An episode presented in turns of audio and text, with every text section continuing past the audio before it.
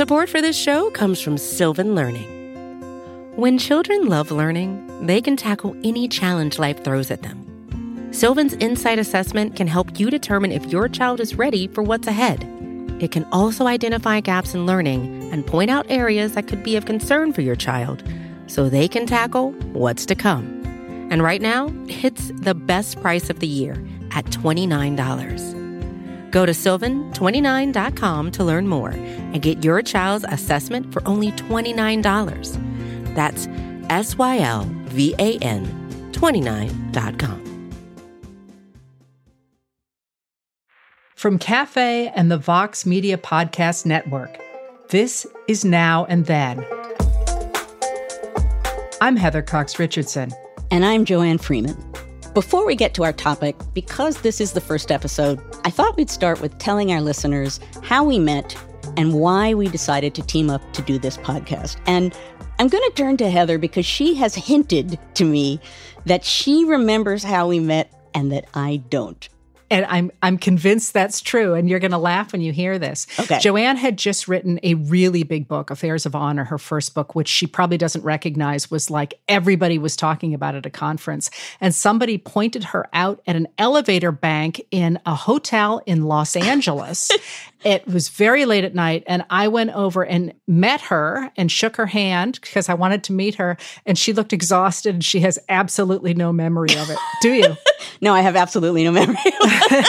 but but we quickly became um, certainly on each other's radar screens because there were so few women doing political history as we came up through the ranks of the profession, and then um, in the last really since the the pandemic, we got to know each other quite well because we did so many Zoom events together and discovered that we really thought about the world very similarly and that we liked working together. And even before that point, we were sending messages back and forth and talking to each other because we, at some early point, sort of realized that we really had opinions we wanted to bounce off each other. And whenever we did that, there were so many similarities and there were so many ways in which you and I have talked about this another time in which um, I thought something and then I said something about it to you and you responded and I thought, yeah, that's what I meant. So um, really early on, it was clear that in our talking to each other, we each sort of clarified for the other one some of what we were thinking.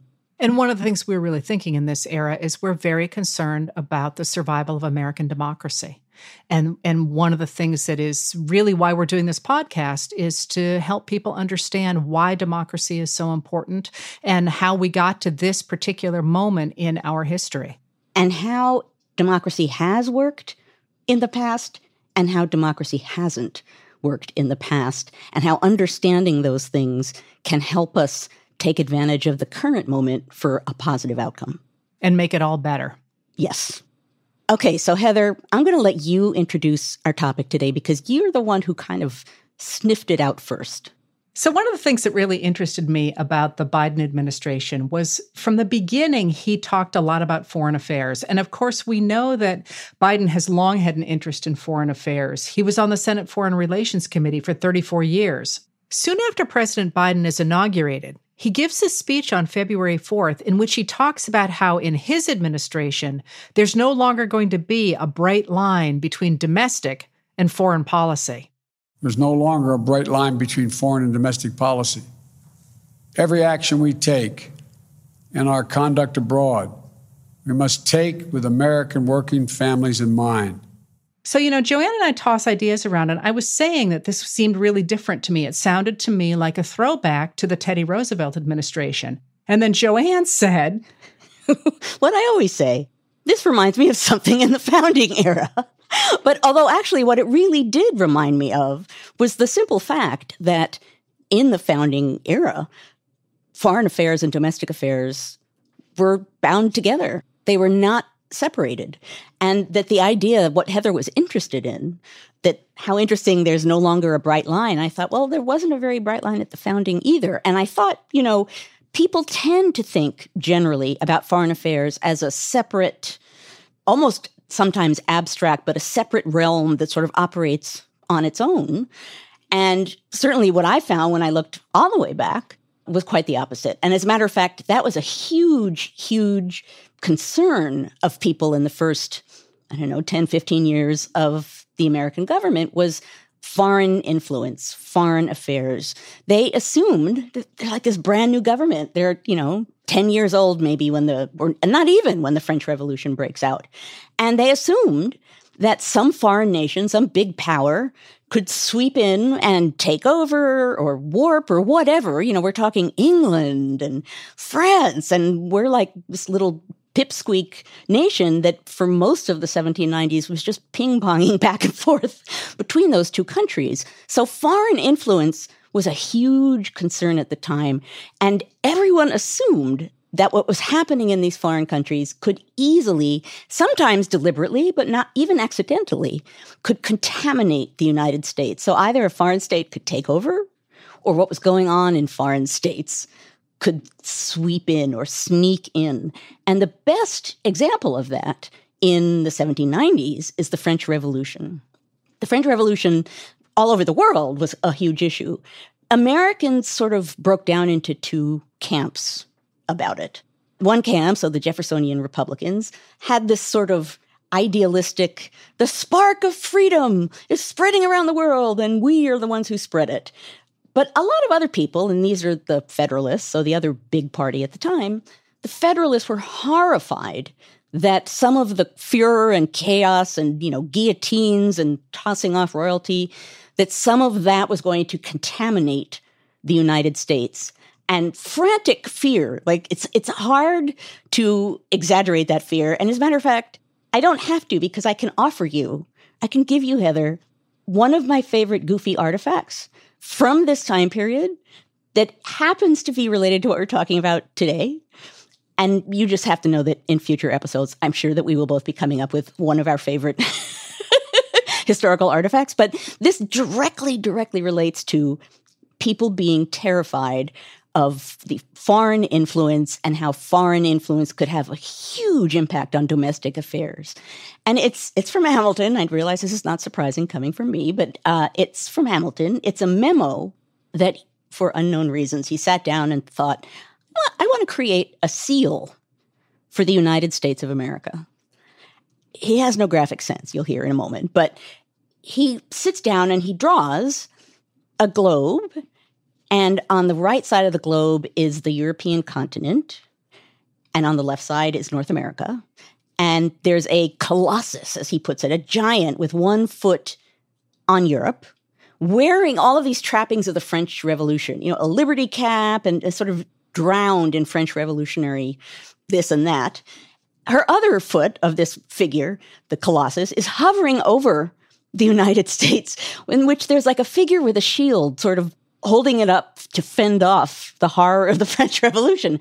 So Hamilton creates this seal of the United States that represents the United States. And what he comes out with is run! it's the French Revolution. This is scary. We have to fend it off. It, it to me, it's like a Freudian look at the assumption that whatever's happening overseas is beyond important in the United States. Well, so now I got to ask the first and obvious question. Did he literally draw this and was it any good? You know, I don't think he literally drew it because I believe, if I remember correctly, the memo is like, imagine this. I did have a colleague once who drew it, and it was really not very good. And, and it goes on. It goes on. He says something like, if it's not too busy already, maybe we could have like Neptune in the middle of the sea and waves. You know, it's, it's, not good. It's really not good. But but this is not an unrealistic fear at all for the early republic, is it? I mean, that's one thing that I always no. feel like people forget. You know, we think that America came out of nowhere and then sort of existed, and it really didn't for a long time. It was entirely reasonable to think that France or England or somebody else would come and and take over the entire continent, right? Oh, absolutely. In the first real election in 1796, they were already afraid that France was just going to take over the election and take over the United States.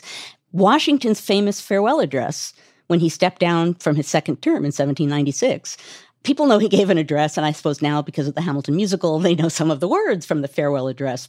I want to talk about neutrality, sir, with Britain and France on the verge of war. Is this the best? I want to warn against partisan fighting. But pick up a pen. Start- but the real point of it, he was warning Americans about the two things that they should be most afraid of.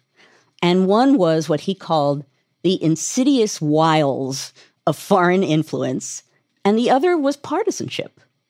Both of those things, he thought, could totally destroy the republic. And he stepped down telling Americans whatever you do, watch for foreign influence, watch what's happening abroad, try to stay detached from it, although you kind of can't, and watch how political parties are functioning and don't let them bind themselves up with foreign affairs. Well, so that's it, right? That the the whole idea of partisanship in his era, he's worried is going to be attached to foreign affairs. So they really are two sides of the same coin. Absolutely. And they're they're bound up with a broader idea, which is why it's so easy seemingly for another country to sweep in and take the United States, not just because it's small and it's new, but it's a democratic republic in a world of monarchies. And democratic republics, unlike monarchies, are grounded on public opinion. And what that means is because it's a democratic government, it's not that hard in their imagination, and in fact, in truth, for a foreign nation to come in and sway the public their way. So the simple fact of democracy, the democratic component of the government, showed them that it was really important to think about foreign influence because it would be easy to sway public opinion. So at the end of the day, it's about democracy. At the end of the day, they might not say that. They didn't like that word. But yeah, at the end of the day, it's about democracy and survival. And trying to define America against other countries. So domestic and foreign policy really can't be separated. Right. I, I think they would have loved to separate them, but there was no way to do that. And in his speech, Blinken made this very connection between democracy and foreign affairs. Shoring up our democracy is a foreign policy imperative. Otherwise, we play right into the hands of adversaries and competitors like Russia and China, who seize every opportunity to sow doubts about the strength of our democracy. Well, it's just, it's just funny nowadays when you think about it because we certainly grew up in a world in which domestic and foreign policy seemed very different. But, mm-hmm. you know, from when when you were talking about that, what really jumped out to me was the fact that that kind of look at the interlacing of foreign affairs and domestic affairs is really exactly what Theodore Roosevelt was doing at the turn of the century, at the turn of the next century, when um, he quite deliberately uses foreign policy and foreign affairs to try and rework American democracy internally. And he does it really deliberately because he's got this huge problem in the late 19th century when the American economy and American politics has really been taken over by big business and industrialists. And he would like to reclaim uh, American democracy for more Americans than are currently being served by the system in the in the 1890s. But he can't really get a lot of traction because of course the old guard as they were known really controlled everything in congress. And so one of the things that he and his people do is they say well you know great. If america is as great as you say it is we absolutely should export it to places like cuba and try and, and take care of the humanitarian crisis in the in what was happening in cuba in the late 1890s but if it's also ducky over there what we really ought to do is bring it home as well that if we're going to go ahead and spread american values overseas we can use use that ideology to remake America at home, and that they really were both sides of the same coin. Was he promoting that idea, or was that something he was kind of privately motoring to do? He was privately doing it, but he was also actively promoting it. So, you know, he's a funny character because he cares, obviously, he's a wealthy man himself, but he cares a lot about rebuilding American democracy, not least because both his wife and his mother die on the same day in 1884 right. on Valentine's Day from diseases that they picked up from the lower classes, if you will, around their home. But he actually, when it comes time to, to go into Cuba, the people like Teddy Roosevelt and like the small town Americans really want to go fight in Cuba to try and save the Cuban women and children, is what they say they're concerned about, because the bankers and the brokers in America don't want to do that.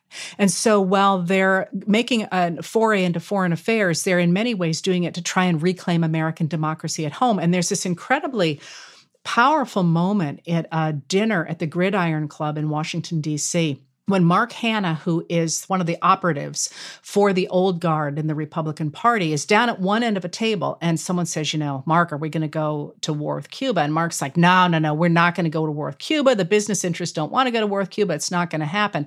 And Teddy Roosevelt is on the other end of the table and he stands up and he shakes his fist at Mark Hanna, and he says, We will have this war for the freedom of Cuba in spite of the timidity of the commercial wow. interests. But so here's here's the question about that though. So for the freedom of Cuba, how much of it falls on that side of the balance? Because it's it feels like, or certainly my impression is, there were a lot of Americans who just wanted this war not only to deliberately sort of force through reform, but but were sort of eager to to get into or to use it for that purpose. Is that the case with this? I mean, were there like really hawkish people who are eager for war just because being in a war would be handy?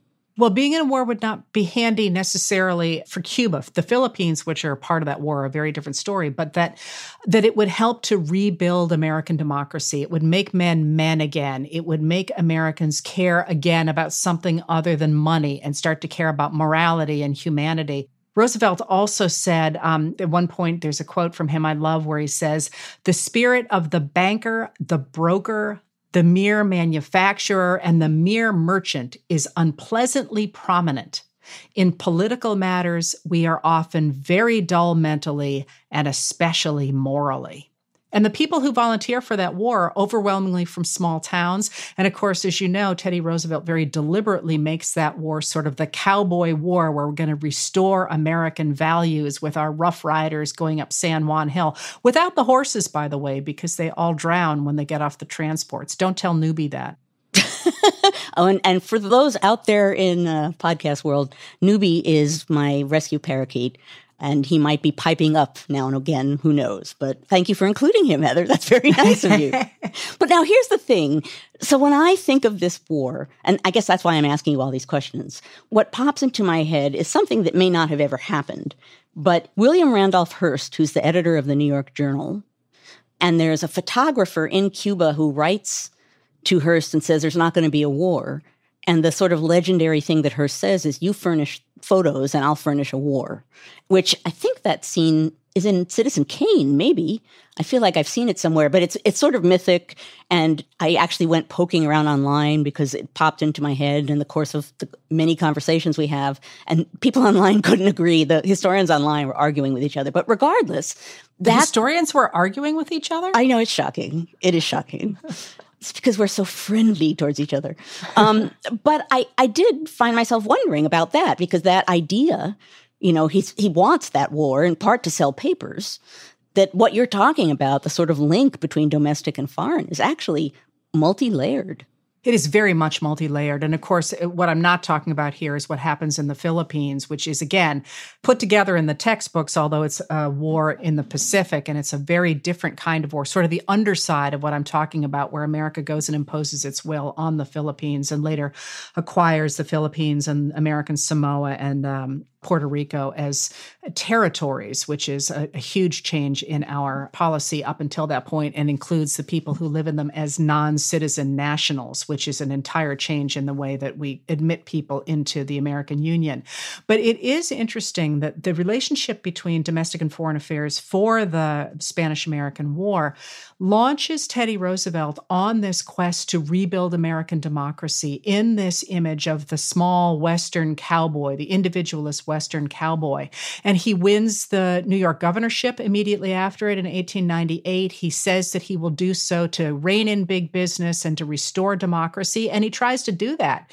He cracks down on corporations. He tries to get rid of the sweatshops in New York. And he forces corporations, especially the ones who operate as a, in a public capacity to start paying taxes, which drives the big businessmen who've been running the New York legislature absolutely crazy.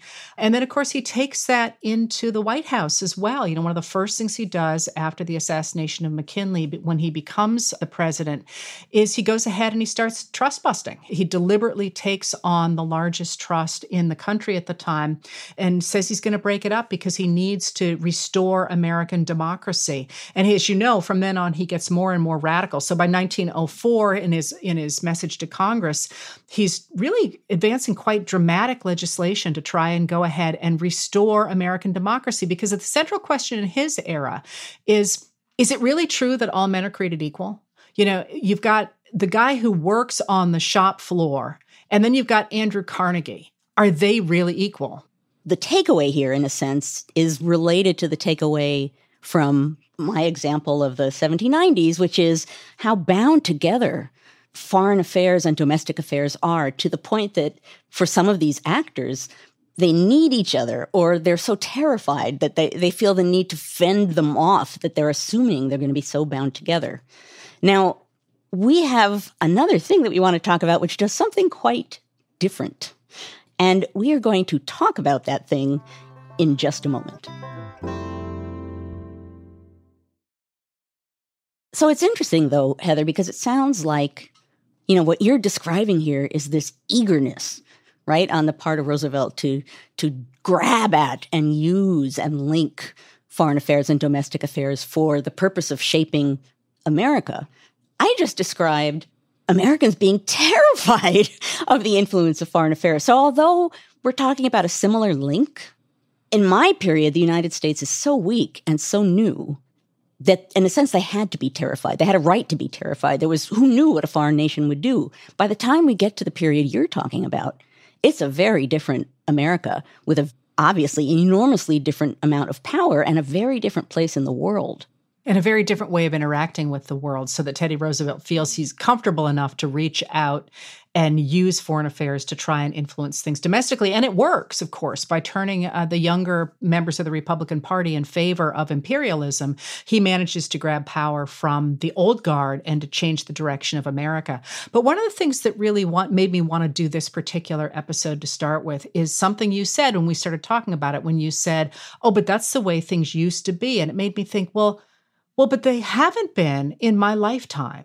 So, what changed and when did it change that turned foreign affairs into something that seemed to be separate from domestic affairs? And that to me is really the history is interesting, but that change and the world in which we grew up in, it seems to me to be incredibly important right now because I think Biden is trying to override that. Well, I want to hear more of that from you because my sense of this is that it has to do with bureaucracy, a 20th century thing, which is is you know the sort of growth of bureaucracy and its influence. So you tell me what the logistics of that were, what the dynamics of that were, so that things change. I know you and I, in chatting about whatever we chat about, whenever we get to a period during which we were alive, we always have these kind of wacky cultural references. And in my, you know, sometimes I feel like mine are kind of half baked, you know, something I saw on a TV screen, things from, you know, the mid 20th century on. A, a jingle, Joanne? oh, no. You're outing me.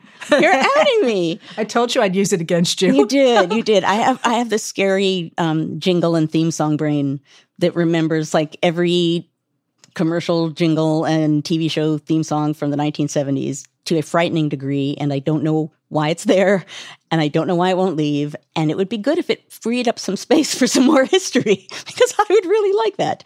But not necessarily a jingle, but just some of the things that were appearing on TV. But you start out by telling me about the structure and the dynamic. Well, so we got thinking about this, like where was the change? And my first thought was that it was after World War One, when there's a, a, big move among people like Henry Cabot Lodge to go ahead and uh, convince Americans not to go ahead and join the League of Nations because that would create a one world government. If you've heard that expression, that's where it's from. But I actually don't think that's right. The more we dug around in this, the more it came clear that after World War II, we get the sense that foreign affairs should be conducted by experts. And one of the things that really marks that is in 1947, we get the National Security Act. And the National Security Act creates the Department of Defense. It brings together all the different branches of the military into this new Department of Defense. And it also puts in place the National Security Council. And the National Security Council operates out of the White House. And it includes the president, of course, and members of the cabinet and other people, other experts who are there to give advice to the executive branch about the ways in which they should advance foreign and military policy. And it also establishes the Central Intelligence Agency, which, you know, collects information in uh, both open ways and in secret ways. And one of the things that this does, I think, is really important because it centralizes the, the power over all of our defense activities in the White House. So rather than the old system, which made for a much larger public discussion with the declaration of war belonging to Congress, this really centers events in the executive branch and especially in the White House.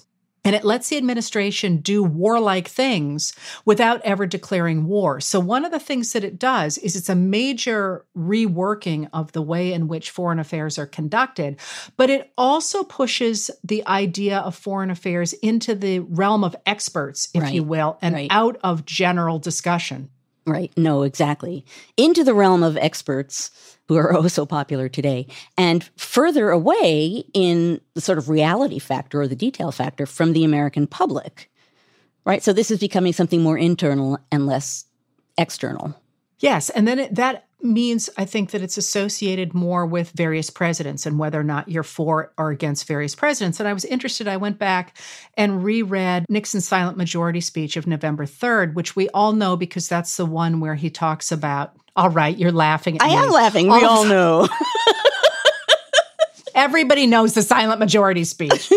I'll go with you. But, I'll roll with you, but, but, but that's the speech where he he assures people who are listening that the silent majority of Americans, which he implies are the majority of Americans, the silent majority, are on his side in Vietnam policy. But what's really interesting in this context about that speech is he actually begins it as a way to explain to Americans what's happening in foreign policy because he says, I know you don't know what's really going on. Hmm. And then he sits there and he says, Well, I'm outlining what's happened in secret that you don't know about.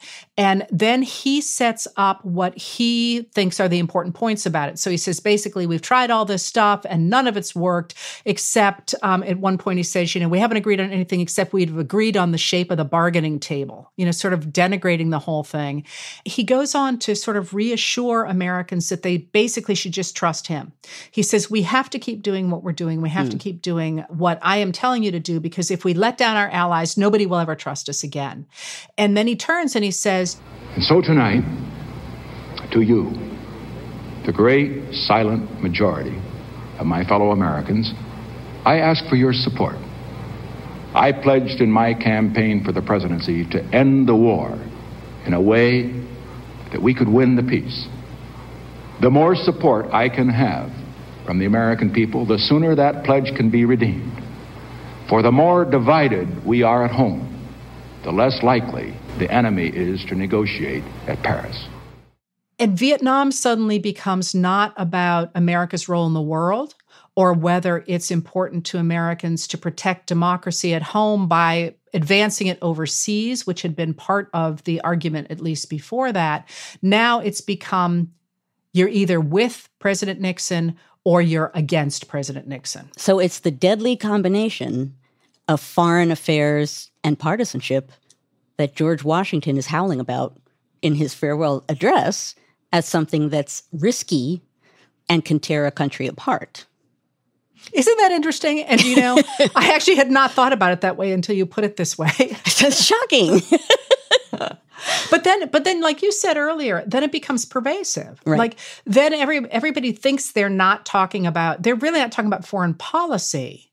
They're talking about being pro-America or anti America. Foreign affairs becomes a partisan cudgel to beat the other side with, and it loses all nuance.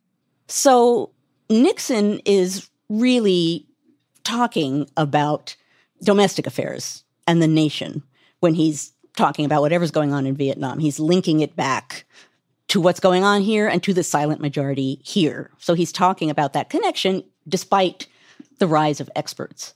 And there are other people in this time period, a lot of other people in this time period who recognize that domestic affairs, regardless of foreign policy, are going to be shaped by whatever's going on there. And they understand that connection and are talking about it. And Martin Luther King, actually, in 1967, gave a really interesting speech. It was about Vietnam. I think he called it Beyond Vietnam. And the main argument of that lecture that he gave, that speech, is that we shouldn't be putting all of this money into Vietnam because that money could be used for social reform, could be used for poverty, could be used for civil rights. There are all kinds of things that in the United States should be focused on instead of whatever the heck is going on there. I have to read this line that he comes up with in that speech because it's so powerful. He says, If America's soul becomes totally plausible, part of the autopsy must read Vietnam if America's soul becomes totally poisoned, part of the autopsy must read Vietnam. And that seems to me to speak directly to that idea of Nixon and other post war presidents using foreign affairs to consolidate power around themselves, exactly. especially to ha- make their own domestic policies go through because of foreign policy. And something really jumps out in along those lines with this idea of experts and the power in the executive branch and the increasingly powerful president. When John Kerry comes back from Vietnam wounded in 1971, he's like 26 years old and he makes a stand against Vietnam and he testifies before Congress. And he, he calls out the leaders by name. You know, he says, We are here to ask, and we're here to ask vehemently where are the leaders of our country? Where is the leadership? We're here to ask where are McNamara, Rostow, Bundy, Gilpatric, and so many others? Where are they now that we, the men whom they sent off to war, have returned? These are commanders who have deserted their troops, and there is no more serious crime in the law of war. And the idea that, that we have this these experts out there making decisions in foreign policy and then turning around and saying to Americans at home, you have to do what we want domestically because otherwise you're letting America down overseas, really becomes one of the driving forces of American politics after World War II. Once you get to for America or against America, you're moving into hyper partisan zone. That kind of conversation can't be a conversation really. It, it's pushing partisanship to an extreme if you're accusing the other side of being against America in some way. So the, not only does this become partisan, but it, in some sense, really charges the spirit of politics and I guess of the nation more broadly. Well, it just becomes, if you think about the, the 1960s and the 1970s, Vietnam and being pro Nixon or anti Nixon was absolutely everywhere. It was in clothing, it was in politics, of course, it was in jingles, it was in, and it was, of course, in music. Yeah, no, for sure. But here's what's interesting is some of what you're talking about as far as culture, so uh, clothing and, and songs, some of that is really, really directly addressing Vietnam. And then some of it is a little bit less direct, but no less pointed. So, for example, some of the clothing that, you know, this is the hip, we're moving into the hippie generation.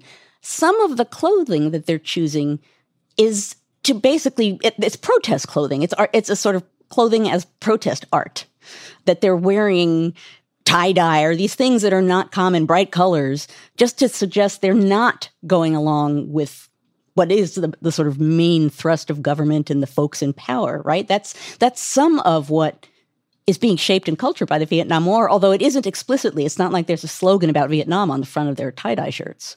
No, and that's one of the my favorite statistics in American history is the fact that in 1975, 75 million pairs of Levi's sold. And I love that statistic because if you think about when James Dean was wearing blue jeans, it was a signal of being, um, you know, sort of an outcast. And by 75, they have become such a popular symbol of being the sort of Western anti-government supporter that you're you know you're a westerner you're fighting back against the government. And of course many southerners pick that up southern white people pick that up with the idea that they're fighting back against desegregation. But a lot of northerners and anti-war people pick up blue jeans as well because it's a sign that they are standing against the government that's gone into Vietnam. And this is you know you see them everywhere nowadays. Everybody just wears blue jeans. But that was a really big transition that then became a symbol. You know your dad didn't wear blue jeans. Now we just have mom's blue jeans I thought the or same dad's thing. blue jeans, right? Yeah. we have generational jeans now. now, uh, let's talk for a minute about music from that era, because music is one of those things that can very aggressively be either direct or really indirectly related, but slam you in the face with the point that it's making about the government and the war. Now, are there songs from that period that stand out to you? I know there's one for me, but are there ones that stand out for you? on both sides. The first for me that stands out is Country Joe and the Fish at Woodstock singing uh, the Fixing to Die rag. Do you know that I, song? I do know that song. Okay, all right. well, you're looking vague. I no, no, no. know. I was deciding whether to sing. oh, oh, please be my guest. I might get it wrong, but this is what I think it is. And you can't criticize, you can't laugh because I can, I can see you and you can't laugh. But I think this is it. And it's one, two, three. What are we fighting for? Don't ask me, I don't give a damn. The next stop is Vietnam. And it's five, six, seven. Open up the pearly gates. Well, Well, there ain't no time to wonder why. Whoopee, we're all going to die. You got it. You get, you know what's so funny about that is the idea of you listening to that in was it California you grew up in? Mostly New York, mostly Westchester, and then then LA. Yeah. And there I was in Maine, you know, listening to that. Know, Right, because- music music brought people together. Is that a song that you've thought of since the 1970s? Because, well, I do know why it's in my brain. Music stays in my brain. But aside from that, you know, until you mentioned it, and, you know, I, I can sort of think about what the lyric is fixin' to die, whoopee, we're all going to die, it's pretty clear. It's kind of amazing to me, just as you said, not only Maine and California, but it sticks around. It not only does Oh, it yeah. have an influence then, but it, it sticks around. And you knew all the words. That's true. You know, I was thinking about that. And then the other thing that jumps out is um, Merle Haggard's Fighting Side of Me. It was number one on the country charts for three weeks. And Haggard is, you know, he's known as the poet of the common man. And I'm I'm going to spare you me singing it. Um, Sooner or later, Heather, I'm going to get you back. you just you just know. Just just be on, on alert. but this, you know, I- you know, he says in this, If you don't love it, leave it. Let this song that I'm singing be a warning. When you're running down our country, man, you're walking on the fighting side of me.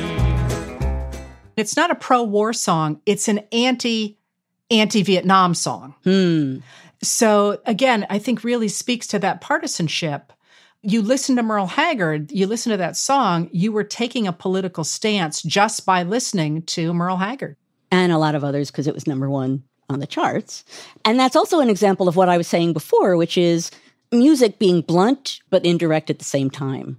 And the, the great example of that for me from this era. So I grew up being a huge fan of the Weavers because my parents were huge fans of the Weavers and also became then a Pete Seeger fan as well. And Pete Seeger in the Vietnam era writes this song called Waist Deep in the Big Muddy that ostensibly takes place in 1942 in Louisiana, people training for war. However, it's really clear that that's not what it's about. The refrain of it is We're waist deep in the big muddy. The big fool says to push on. Waist deep in the big muddy. The big fool says to push on.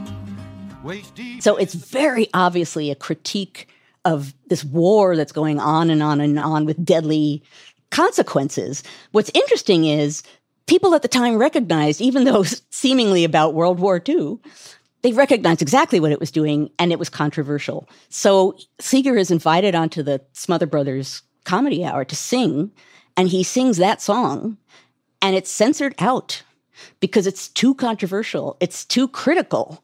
I think actually the Smothers Brothers made a fuss, and ultimately the network invited him back, and he sang the song on another program. But it was a it was a huge huge issue. And if you think about it, think about that amount of fuss for a song that isn't even specifically about Vietnam, but it really shows you the sorts of things that we're talking about here, which is how close foreign affairs can be to the United States, even in this moment where, as you've been talking about, the executive branch and experts are churning away on the logistics.